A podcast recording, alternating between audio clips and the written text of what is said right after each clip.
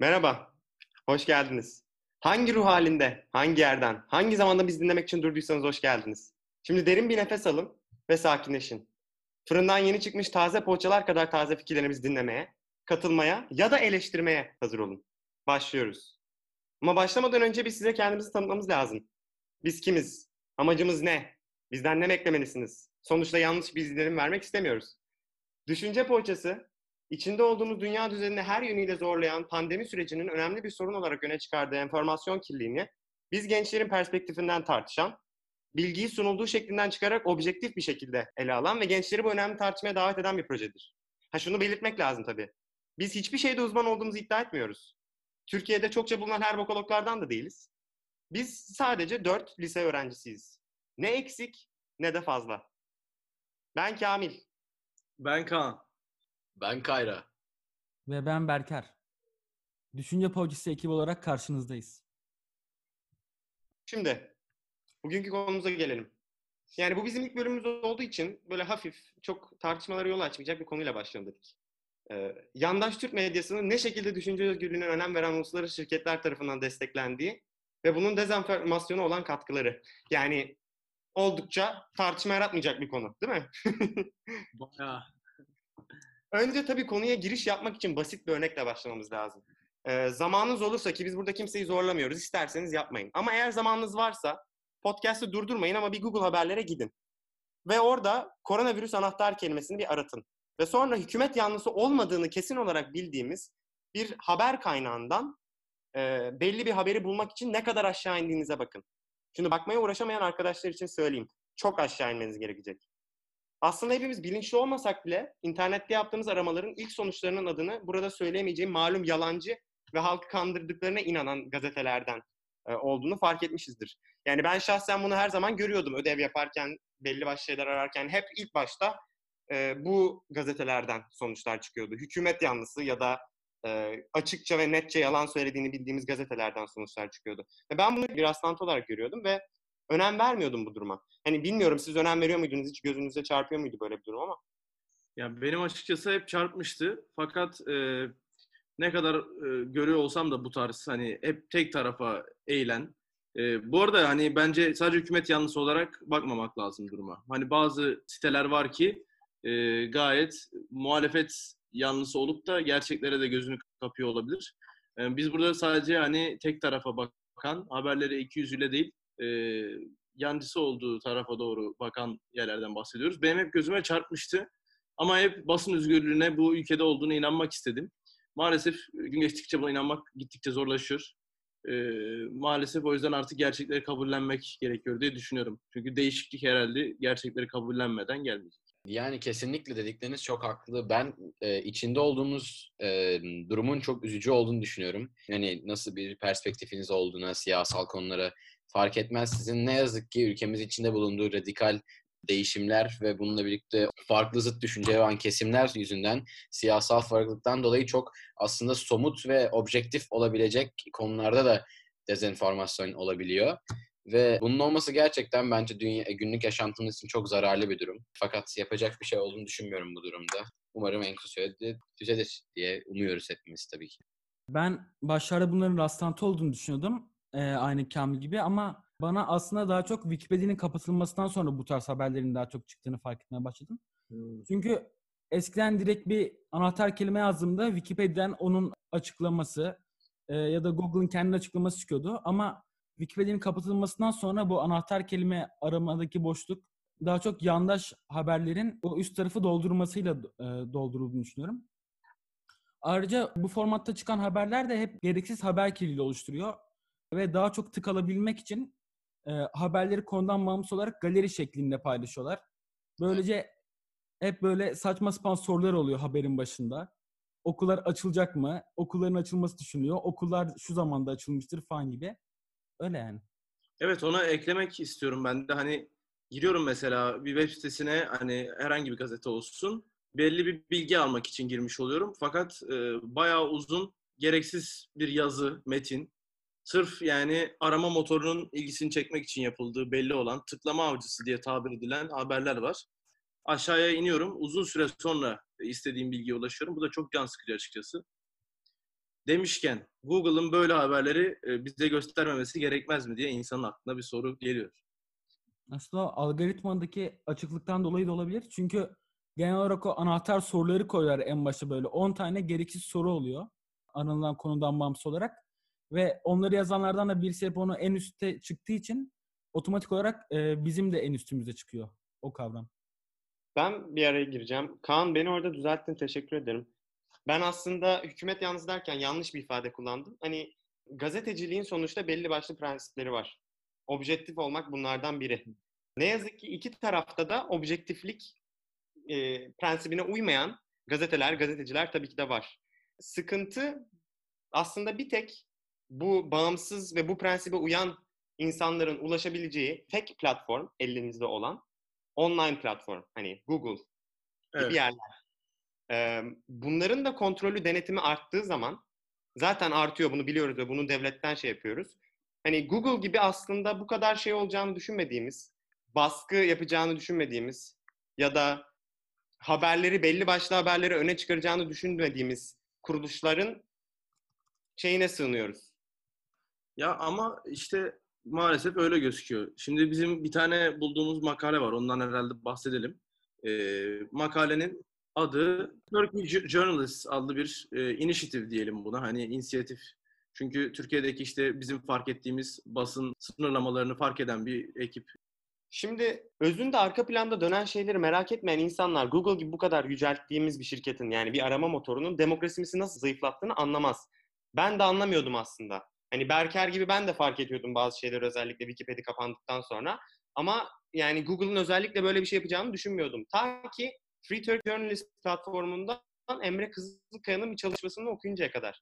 Ve orada aslında Google'ın bir çifte standardıyla karşılaşıyoruz. Şimdi Alex Jones örneğini bilmeyenler için ben anlatayım. Alex Jones aşırı sağın da ötesi bir yeri temsil ediyor Amerika'da. Ağzından mantıklı bir şey çıktığını düşünmüyorum. Ama insanları inandırıyor bir şekilde. Ve gittikçe de e, büyüyor. Büyüyen bir kitleye sahip. Nefret söylemleri vesaire bu bir şeyler Alex Jones'un kitlesinde hemen yayılıyor. Ve çok popüler bir hale geldi bu yüzden Alex Jones Amerika'da. Twitter, Facebook, YouTube, Spotify bunların hepsi birlikte Alex Jones'a karşı adım attılar ve platformlarından Alex Jones'u kaldırdılar. Google'da dahil buna. Yani böyle sahte söylemler yapan, halkı kine düşmanlığa teşvik eden bir adamı Amerika'da platformlarından al- aldılar götürdüler. Neden? Böyle bir kitleye sahip olmasını engellemek için. Daha büyük bir kitleye sahip olmasını engellemek için. Ama Türkiye'ye gelince nedense durum değişiyor. Yani böyle bir çifte standart var. Arkadaşlar siz ne düşünüyorsunuz bu çifte standart hakkında? Yani Google'ın dezenformasyona karşı savaş başlatması yani bir, o başlatması kim başlatacak aslında? Doğru bir şey tabii ama Amerika'da bunu yaparken Türkiye'de yapmaması veya Türkiye'de yapmamasının arkasındaki sebepleri tabii irdelemek lazım. Onu bu yöne zorlayan birileri mi var? Bir güç mü var? Veya yoksa da kendisi birileriyle ters düşmek istemiyor mu? Zaten karışık olan basını özgürlüğü tartışılan bir ülkede e, daha da problemli bir duruma düşmemek için kendi iyiliğini düşünerek acaba bu e, hareketten çekiniyor mu? Bunları düşünmek, sorgulamak lazım. Yani bence aslında bu konuya biraz daha anlamını anlamak amacıyla ve asıl isteklerini ve neden böyle bir şey yaptıklarını anlamak istesek ve öyle şekilde bakarsak aslında Amerika ve Türkiye'deki kitleler ve Google'ın hangi kitleye oynadığını düşünmek de önemli diye düşünüyorum ben. Örneğin Amerika'da çok fazla kişinin girebildiği Fox ve CNN'de farklı görüşleri savunan ama opinion olarak zaten etiketlendirilmiş daha fazla fikir sunan article'ların gösterildiği malum ve bunlara e- erişmek Türkiye'de olduğu kadar zor değil. Çok daha kolay. Fakat ben açıkçası Google'ın Türkiye'de böyle bir şey yapmasını e, oynadığı kitle ve tabii ki de sunduğu ülkenin şu anki medya konusunda yaptıklarıyla paralel olduğunu düşünüyorum. Açıkçası ben burada sadece logaritmanın bir şekilde Türkiye'nin durumuna adapte olduğunu görebiliyorum. Çünkü gördüğümüz gibi örneğin çok ne yazık ki Wikipedia gibi çok ne kadar büyük olursa olsun eğer devletin uymadığı düşüncelerini savunan bir durum olduğunda ne yazık ki devlet devlet hemen bir şey güçlü bir şekilde kaldırabiliyor ya da karartabiliyor. Bu yüzden Google'ın da ben sadece adapte olduğunu düşünüyorum kitleye ve sunduğu ülkeye. Ben de şöyle bir şey söyleyeceğim. Öyle araya gireceğim. Yani Amerikan rüyasını satan şirketler, Amerikan prensiplerini içinde taşıyan şirketler, Yani düşünce özgürlüğünü savunan şirketler. Türkiye gibi bir ülkede düşünce özgürlüğünün olmadığını ya da gitgide engellendiğini görüyorlar. Hani bütün endeksler bunu gösteriyor. Basın özgürlüğü endeksine, endeksine bakarsan en son sıralardayız. En çok gazetecinin hapsolduğu ülkeyiz dünyada. Yani böyle şeyler olduğunda aslında Google ne yapabilir? Independent e, gazetecilere destek verebilir. Onlara funding ayırabilir. Böyle bir programı var zaten aslında. Dünyanın her yerinde belli başlı şeylere, e, bağımsız gazetecilik prensiplerine uyan gazetelere fon sağladığı bir şey fonu var. Gazetecilik fonu var Google'un. Ama bir bakıyorsunuz Google nedense bu fonunu Türkiye'deki, Türkiye'de bir kişisi, bir organizasyonu seçiyor. O da Demirören Haber Ajansı. Nedense. En bağımsız organizasyona da ya da ne kadar en çok ihtiyacı olan basın organizasyonu, basın kuruluşu o ya. Biraz garip olan şey o. Çifte standart, 200'lük biraz orada devreye giriyor bence. Ki Demirören e, haber ajansının Hürriyet gazetesini, Türkiye'de en çok okunan gazetelerden birini yakın zamanda alması üstüne Kamil senin de bahsettiğin Emre Kızılkaya'nın makalesinde de geçiyor. Kendisi Emre Kızılkaya orada çalışmaktaymış. Sonra e, Hürriyet'te artık özgür basın ortamı yok diye düşünerek ayrılmış. Bunu CNN Türk'ten ayrılanlarda da görüyoruz. Yani çok bilindik bir durum. Google yani tam tersine e, Demirören'in böyle bir vakıfta olduğunu ben mesela bilmiyordum tabii. Google'ın vakfının içinde olduğunu bilmiyordum. Fakat hani arama yapınca her türlü zaten bununla karşılaşıyorsun. Hani mesela Yahudi diye bir arama kelimesi koydun mu Google'a Türkiye'deki çıkan sonuçlar gerçekten absürt yani. Amerika'da Yahudi dendi mi asla Yahudi kar- karşıtı sonuçlar ortaya çıkmazken bizde direkt antisemitist makaleler çıkıyor. Yeni neresiydi bir saniye. Yeni Akit değil fakat bir tane daha Yeni Şafak. Şafak. Yeni Şafak e, gazetesinden bir tane. Şimdi bu arada Emre Kızılkaya da şöyle yapmış. Bu metodunu da söylemeden Emre Kızılkaya'nın devam edelim. Kendi hesabından değil, anonim bir şekilde Google'a girip hani herhangi birinin ilk Google araması yaptığında önüne çıkacak sonuçları görmüş. Yeni Şafak'tan bir makale. Alman, Amerika, Japon hü- hükümetlerinin derin devletinin Yahudilerin elinde olduğunu iddia ediyor. Türkiye'nin de bu Osmanlı ruhunu delirterek bundan kaçması gerektiğini iddia ediyor. İddia ediyor diyorum çünkü hiçbir e, kanıt sunmuyor. Hiçbir uzmanı boldlamıyor veya işte refer etmiyor. Çok güzel Türkçem var kusura bakmayın. Ve bunun üstüne aynı makalede korona sonrası İslam'ın önü açık diye ekliyor. Ee, nereden e, Yahudilerle ilgili bir makalede e, İslam'a geldiyse hiç fikrim yok açıkçası. Yavaş yavaş bağlamış. Bu adamla ilgili zaten daha önce hani adam diyorum çünkü gazeteci olarak kimliğini çoğu insan tanımıyor. Daha önce 2007'de de antisemitist bir makale yazmış. Onun üstüne de çok gazeteci onu televizyon ekranında da eleştirmiş yani. Kesinlikle. Böyle bir adam. İlk gördüğünüz makaleyi yazan insan e, Yahudi yazdığınızda Google'a. Evet. Emre Kızılkaya'nın neden öyle yaptığını da söyleyelim bu arada. Yani çünkü Google her yaptığınız aramadan size özel kişisel sonuçlar çıkarıyor. Yani sizin aslında Google'da yaptığınız her arama onlar için bir veri. Ve onlar ona göre size e, kendi aramalarınız doğrultusunda ona benzeyen sonuçlar çıkarmaya çalışıyor. Bu yüzden hani user experience dedikleri şey o.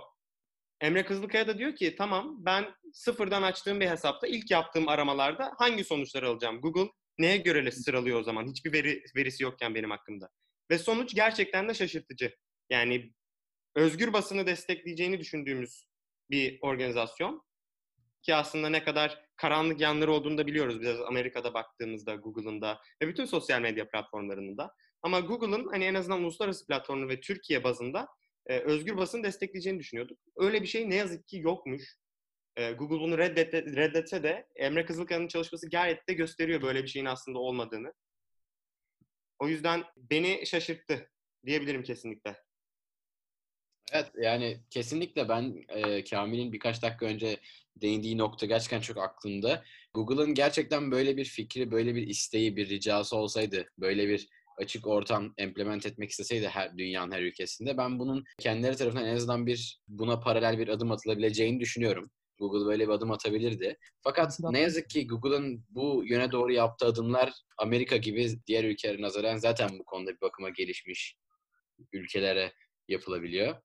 Bu yüzden tabii ki bu ülke şirketlerin ne kadar bunu istediği, ne kadar yapabildiği bu konuda soruşturmaya açık. Ne yazık ki örneğin e, dediğimiz gibi Amerika bu konular çok fazla gelişmişken Türkiye daha yeni karşısına çıkacak bir şekilde Tele1 ve Halk TV'nin 5 gün boyunca ka- karartılmasıyla yüzleşmişti. Kendi, Rütük'ün mahkemeye başvurması üzerine ve bunun olma e, almasının asıl olayı Abdülhamit hakkında yapılan bir yorum üzerine olmasıydı. Açıkçası bu çok üzücü vakalar. Ben açıkçası Google gibi şirketlerin ya da bunlara sahip ol- olan güçlerin ihtiyacı olan ülkelere adım attığını düşünmüyorum. Ne yazık ki görmüyoruz da bunu. Fakat tabii biz bizim lafımız bir yere kadar işliyor böyle büyük konularda. Böyle buna da bakmak söyleyeyim. Şey mesela hani Google'ın Türkiye'de değil ama mesela uluslararası düzeyde mesela Amerika'da insanları kendi platformundan çıkartmasını mesela Twitter'da Sputnik Türkiye'ye yapmıştı mesela. Eğer Sputnik Türkiye'ye girerseniz mesela e, haber sitesine Rusya hükümeti kaynaklı haber ajansı diye belirtiliyor özellikle. Ama bunu Türkiye'deki yandaş medya uygulayabilir mi? O da bir soru tabii. Yani aslında uyguladıkları da var. Birçok troll hesabı Twitter kapadı. Evet yine birçok troll şey hesabı- yaptı. Yani Ama- böyle adımlar atıyorlar ama şöyle bir işte çift standart dediğimiz de o. Ee, zaten Rütük gibi bir amacından tamamen çıkmış bir organizasyon tarafından istenilen kanal karartılabilirken en azından internet gibi özgür basının tek e, kalan nefesinin var olduğu diyeyim yeri daha yardım sağlayacaklarını böyle özgür basını ve basının e, prensiplerine uyan insanları destek olacakları bir şey düşünürdü. Google'dan öyle bir ne denir? Ya ben açıkçası e, bu isteğin az önce de belirttiğim gibi bir sunum olduğunu düşünüyorum. Çünkü dediğim gibi gerçekten ihtiyacı olan bir ülke grubu var. Ve bunun içinde ne ki bunu çekmek zorunda kalan farkındalığı yüksek gençler ve aileler var. Ben ne yazık ki Google'ın gerçekten ihtiyacı olan bu kesimlere ulaşmadığını, tabii ki çok bilemeyiz arka yüzünü fakat ulaşamadıklarını ya da ulaşmadıklarını tartışabiliriz. Fakat böyle bir yardımın gelmediğini görüyoruz. Bence birinci yüzden, birinci perspektiften. Eğer Google ya da Twitter bile bizi bunu e, tam olarak sağlamıyorsa bile toplum geliştirerek başarabiliriz. Mesela e, medya okuryazarlığı medyayı doğru yorumlama ya da- sorgulama bilimi. Ve e, bu tarz haberler veya medya unsurlarını ayıklayabilmek için medya okuryazarlığı eğitimi gerekiyor bence. Ana akım medyanın geneli yandaş kurumların elinde olduğu için genel olarak tek elden haber alıyoruz. Mesela medya okuryazarlığının yüksek olduğu ülkelere bakarsak mesela Finlandiya, Danimarka ve Hollanda ilk üçü çekiyor %76 gibi oranlarla e, Avrupa'da. Ama Avrupa'da son ikiye bakarsak sondan ikinci Türkiye %16 ile. Ve bu durumdaki bir toplumda nasıl bir farklılık oluşturulabilir? E, mesela Finlandiya'da okullarda medya okuryazarlığı dersi zorunlu bir ders olarak görülüyor. Türkiye'de ise kısıtlı sayıda e, okulda seçmeli bir ders olarak görülüyor ve genel olarak öğrencilerin bu konu hakkındaki algısı boş ders oldu. Ve muhalif kesimin bile büyük bir bölümü medya okuru yazarlarının bir haber yani %16 olduğuna göre ve böyle bir toplumun nasıl özgür medyanın tehlike altında olduğunu görebilir onu da anca bilmiyorum. Şimdi şeyi de söylemek lazım. Özellikle basının basın özgürlüğünün tehditte olması en büyük örneğini biz aslında Tele1'in karartılmasıyla gördük. Tele1'in karartılması kararıyla gördük. Daha önce bunun gibi karartmalar Fox TV'ye de geldi, Halk TV'ye de geldi. Tele1 sadece yakın zamanda oldu. Bildiğim kadarıyla yasakları e, Ekran, dünyada... ekran karartma cezası aslında tarihinde ilk kez veriliyor Rütün. Daha öncesinde ekran karartma gibi bir şey yapılmadı. Hani tamamen karartma. Evet, evet, Programın olmaması ayrı bir şey. Tamam. Ama ekranın karartılması ilk kez bir kanalda 5 gündür Rütün kararıyla ilk kez oluyor böyle bir şey tarihinde. Tamam. Bu da aslında durumun ne kadar ciddileştiğini gösteriyor. Bildiğimiz şeyler de şunlar bu arada. Bir, Padişah 2. E, Abdülhamit'e Ab- Abdülhamit'e laf edilmiş efendim sözde. Adam yıl kaç yüzyıl önce yaşamışsa artık adama laf etmenin ne önemi varsa ya da o düşüncenin herhangi bir suça sebep olacak bir şeyi var mı? O da tartışılır. Ülkeye zararı nedir? Sormak lazım. Ama Padişah 2. Abdülhamit hakkındaki bir yorum sebebiyle Rütük bir karar alıyor Tele1 hakkında. Karartma cezası veriyor. Tele1 sonra mahkemeye başvuruyor. Bu cezayı durduruyor. Ama sonra Rütük tekrar dava açıyor. Ve bu sefer o kararı çeviriyor. Ve Tele1 kapanıyor. 5 günlüğüne karartılıyor. Bildiğimiz bir şey de şu. Sözde oy çokluğuyla alınmış bir karar. Onun için de tabii önce Rütük'ün sistemini anlamamız lazım. Oy çokluğu ne demek? Şimdi Rütük'te her partinin üyeleri var. Ya her partinin de demeyeyim. Şu an İyi Parti'nin yok çünkü İyi Parti 2021'de üyelik hakkı kazanacak. Ama AKP'nin 4 üyesi var. CHP'nin 2 üyesi var. MHP'nin yani AKP'nin 2 üyesi var. HDP'nin de bir üyesi var. Öyle demeyelim. Cumhur İttifakı'nın üyesi MHP diyelim. Cumhur değil, Milliyet, Milliyet... karıştırıyorum o ittifakları. Beraber çalıştıkları MHP partisi diyelim. Bağımsız olduğunu tanıyorum diyelim. Şimdi AKP'nin ve MHP'nin üyelerini topladığımız zaten 6 kişi ediyor. 9 kişilik şeyde. Evet. Evet. Zaten bir çoğunluğu var. Yani bu adamlar zaten isteseler istediği yere e, karartma cezası, bilmem ne cezası böyle kolayca verebiliyorlar. Çok şaşılacak bir şey değil. Ama ilk kez böyle bir karar uygulanıyor. Ve ilk kez böyle bir televizyon cidden karartılma yöntemiyle susturuluyor. Bir sonraki şey ne biliyor musunuz? Bir daha bir e, uyarı olursa. Aynı kararı tekrarlaması durumunda kanal kapatılıyor. Yani bunu Ve demek fişi çekiliyor. Fişi çekiliyor yani. Evet yani bir daha yayın yapamayacak. Yani böyle bir gücün zaten herhangi bir organın elinde olması kabul edilemez bir şey yani. Evet bence açıkçası yani bir insanın siyasal görüşü fark etmez sizin bunun ne kadar üzücü bir durum olmasını olduğunu fark etmesi gerek. Eğer bir insan eğitimliyse, farkındalığı yüksek ise, etik bir görüşü varsa, hayata bakış açısı varsa ben açıkçası siyasal görüşü fark etmez sizin ay bir ülkenin medya platformunda iki farklı görüşün sahip olabileceği ve aynı anda beraber yaşayabileceği gerçeğinin bu kadar saygısızca reddedilmesi durumuna üzülür diye düşünüyorum.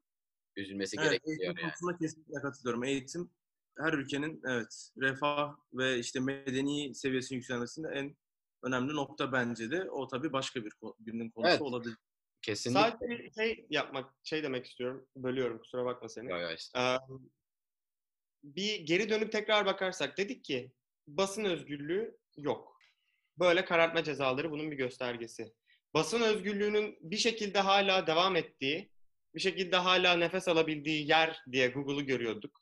Online platformları görüyorduk. Onun da çok e, tarafsız ve böyle basın özgürlüğünü destekleyen Türkiye'de en azından bir tavrı olmadığını gördük.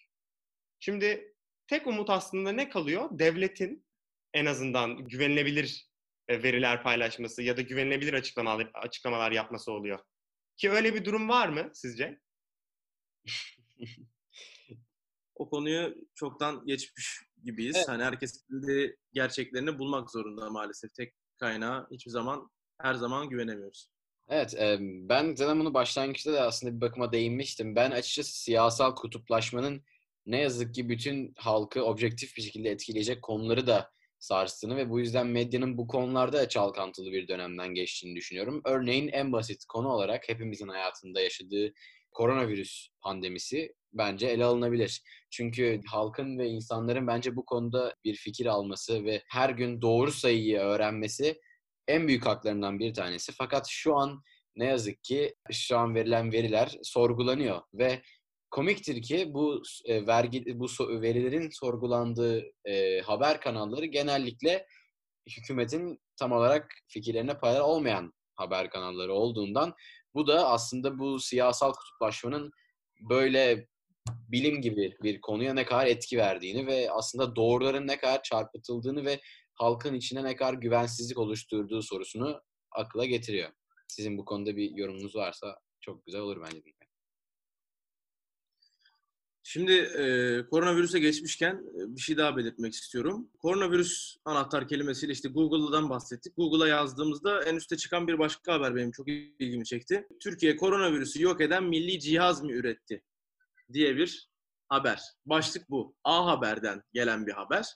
Böyle bir e, veri ne bilim kurulu tarafından açıklandı, ne herhangi bir üniversitemizin böyle bir şeyi yaptığını, ürettiğine dair bir veri var elimizde. E, asılsız olmasına rağmen Google yine en üste koydu e, bu haberi benim için. Bunu geçiyorum.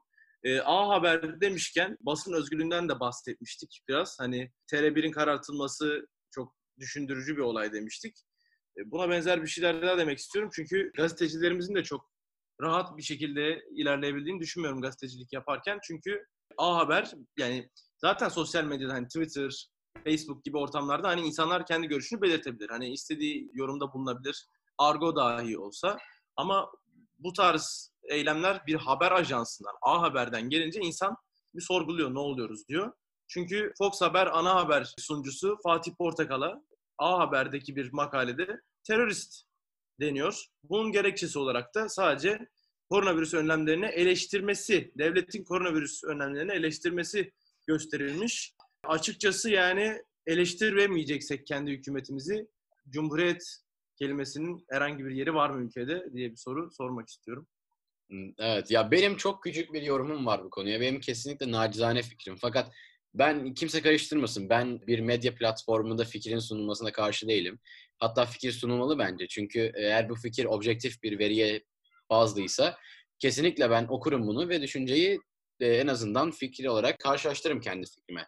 Lakin örneğin A Haber'de sunulan e, bahsettiğin cihaz var mı yok mu veya Fatih Portakal'a terörist denmesi benim görüşüm olarak Tele1 veya Halk TV'ye şu ana kadar gelmiş bütün cezalardan daha çok ceza hak eden bir parça olduğunu düşünüyorum. Çünkü bu, bu hiçbir şekilde bir fikir ifade etmiyor. Ben bu açıkçası bunun çok toksik ve zararlı bir milliyetçilik ürünü olduğunu düşünüyorum. Fatih Portakal'a yapılanında aslında bunu dediğim gibi objektif, objektif bir konuya siyasal kutuplaşmanın girdiğini çok bariz gösteren bir örnek olduğunu düşünüyorum.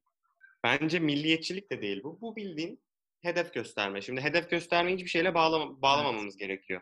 Aslında güçlü olan farklı bir taraf, ona karşı görüşü savunan bir taraf güç kazanmaya başladığında ne yapmaya çalışır? Ayağını kaydırmaya çalışır. Ve normalde de bu eğer basın özgürlüğünün olduğu bir yerde olsaydık hani fikirler tartışırdı. Şimdi bu yapılan şey Kanse'nin verdiğin örnek aslında fikirlerin tartışılmasının biraz daha ötesinde o fikirleri savunan insanlara saldırıya şey yapıyor, destekleyen e, ifadeler, destekleyen şeyler. Onun için çok tehlikeli ve onun için sürekli sürekli artan bir polarizasyon var zaten. Ama o polarizasyona şimdi girmeyelim. O bizim hiç, ya tabii konunun bir parçası ama o çok farklı yerlere gider. Bu podcast 30 dakika olacağına 2 saat falan olur. Evet, sadece şey demek istiyorum, kutuplaşmaya hiç değinmeyelim fakat hemen şunu da belirtmek isterim ki Türkiye'de değil maalesef dünyada gördüğümüz bir durum. Dünyanın tüm ülkelerinde yükselen bir kutuplaşma var. Hani bazıları bunu sağ, sağın, aşırı sağın yükselmesi olarak yorumlasa da genel olarak insanlar hani karşı tarafın görüşlerini dinlemeye açık değil artık. E, bu da korkutucu. Bunu da başka bir gün tabii ele alırız. Evet alınmalı. Evet Berker bununla ilgili bir e, sen de yorum yapmak ister misin abi? E, Ben bir şey soracağım. Ee, sen hani dedin ya Türkiye'de yeni bir şey üretilmiş dünyada ilk diye. A Evet. Haber'in. Ben de şey yazdım. Ben de en başta sabah çıktı. Ne zaten Turkuaz Medya. Şey diyor. Çanakkale 18 Mart Üniversitesi'nde yeni tip koronavirüs tespit eden çift antikorlu bir tanı kiti geliştirildi. 8 dakikada %100'e yakın doğru sonuç verebilecek diyor. Ee, İşte- Şu anda dünyadaki en iyi test kiti yüzde kaç doğru sonuç veriyordu? Yüzde 65-70 civar değil miydi? Evet. 90 üstü iddia ettiğini görmedim. Mesela Çanakkale 18 Mart Üniversitesi'nde %100'e yakın. Hayırlı olsun. Biraz daha detaylı bir haber o senin okuduğun. bir ülkemiz Haberdi ama ne kadar doğru. Hayırlı olsun. E, şeyden bahsedebilir miyim ben şimdi? E, İspanya ile Türkiye'yi bir karşılaştırmak istiyorum. Vaka sayılarına ne kadar güveneceğiz? E, şöyle şimdi. Koronavirüs biliyorsun Sağlık Bakanlığı her gün günlük tablo yayınlıyor. Hepimiz de takip ediyoruz. Ana haber saatinde tüm kanallarda çıkan bir tablomuz var. Turkuaz tablo. Evet. Oradaki vaka sayıları nedense, ya benim çok ilgimi çekti bu. Normalleşme sürecimiz her geçen gün artıyor. Herkes çarklar dönsün diye işlerine devam ediyor. Ofisler, kafeler, restoranlar çalışmakta. Toplu taşıma da çalışmakta. Ve her gün yeni vaka sayısı 1500, 1600, hani 1700'e bir ara çıktı. 1400'e indi. Ve çok sabit bir rakamda tutuyor gibiyiz. Benim çok ilgimi çekiyor. Nasıl böyle olabilir diye. Ee, Özellikle 83 milyonluk bir ülkeyiz. Günde 110 bin test yapıyoruz ortalama. İspanya'dan örnek vermek istiyorum. 47 milyonluk bir ülke. Normalleşme sürecine yakın zamanda başladılar. Günlük verileri 200'lere inmişken normalleşmenin ardından 8 bin günlük vaka, 50 bin haftalık vaka gördüler. 47 milyonluk bir ülkeden bahsediyoruz. Neredeyse Türkiye'nin yarı nüfusuna sahip. Şimdi burada soru e, devletin vaka tespit etme kapasitesi mi düşük yoksa bizim verilerle ilgili bir hata veya kasti değiştirme mi? Ee, bizim verilerle ilgili bir hata oldu aslında yeni çıktı. Hatta CNN Türk'te ve Milliyet Gazetesi'nde bile çıkmış. Pozitif olan sonuçlar sisteme girilmemiş 8 Ağustos'tan beri. Yani aslında 8 Ağustos'tan beri verilen veriler önceki verilerin dümdüz tekrar olarak geliyor. Yani bunu aleni olarak açıkladı Sağlık Bakanlığı. Kendilerinin verileri çarpıttığını.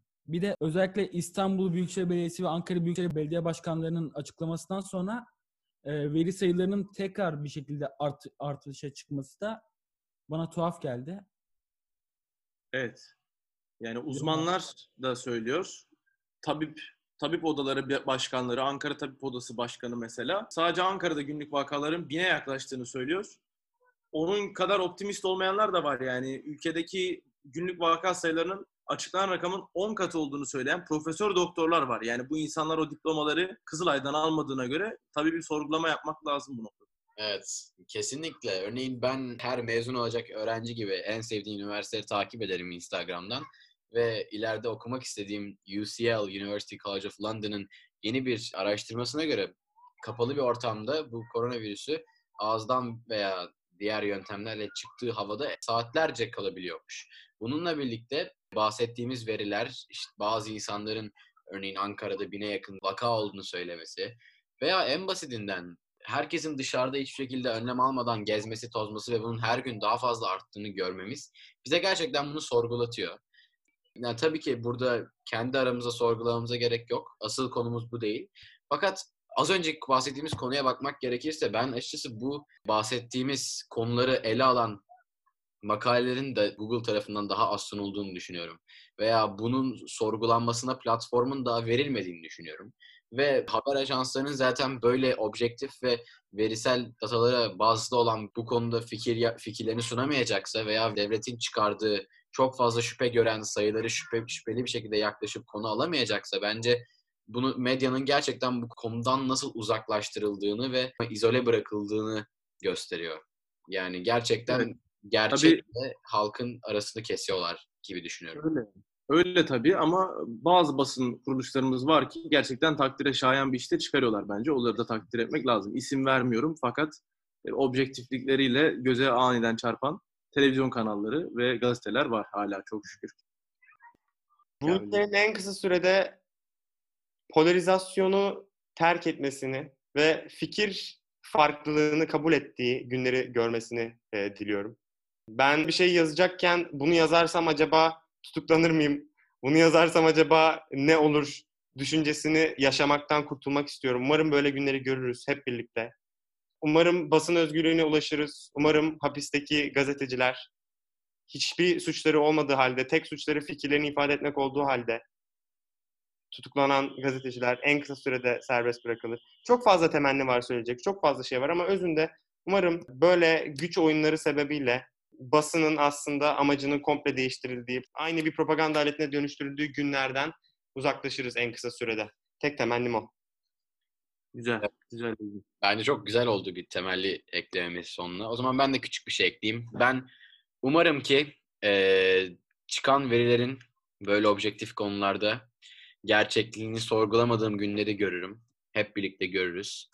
Ve bununla birlikte devamlı artan ve kontrolsüzce artan siyasal kutuplaşmanın medya üzerinde görülen etkileri ve kısıtlamaların azaldığı günleri de görmeyi diliyorum. Umarım hepimiz istediğimiz zaman istediğimiz fikri okuruz.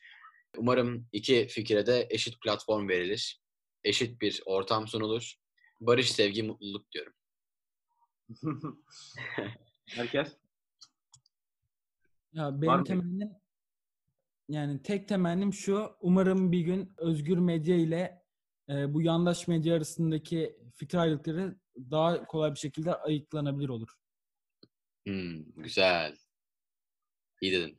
Ve yandaş kelimesini her ne kadar günlük muhabbetlerimizde kullansak da hani yandaş daha doğrusu hani kasten insanları ve halkımızı birbirine karşı nefrete beslemek bir suç olarak bence görülmeli.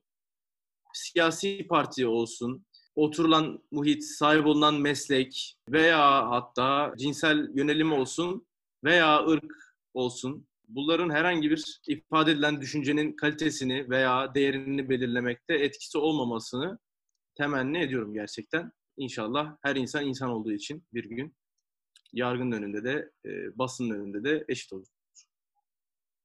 Evet arkadaşlar bu hafta böyle oldu. Umarız ki bu haftayı sizin için güzel bir şekilde round up toparlayabilmişizdir. İlkiydi bu tabii. Daha bir ay daha bu podcastlerin devam etmesini, her hafta pazar günü yayınlanmasını amaçlıyoruz. Lütfen Spotify'dan podcastlerimizi her hafta duymak istiyorsanız bizi takip etmeyi unutmayın. Twitter hesabımızı da takip ederseniz çok seviniriz.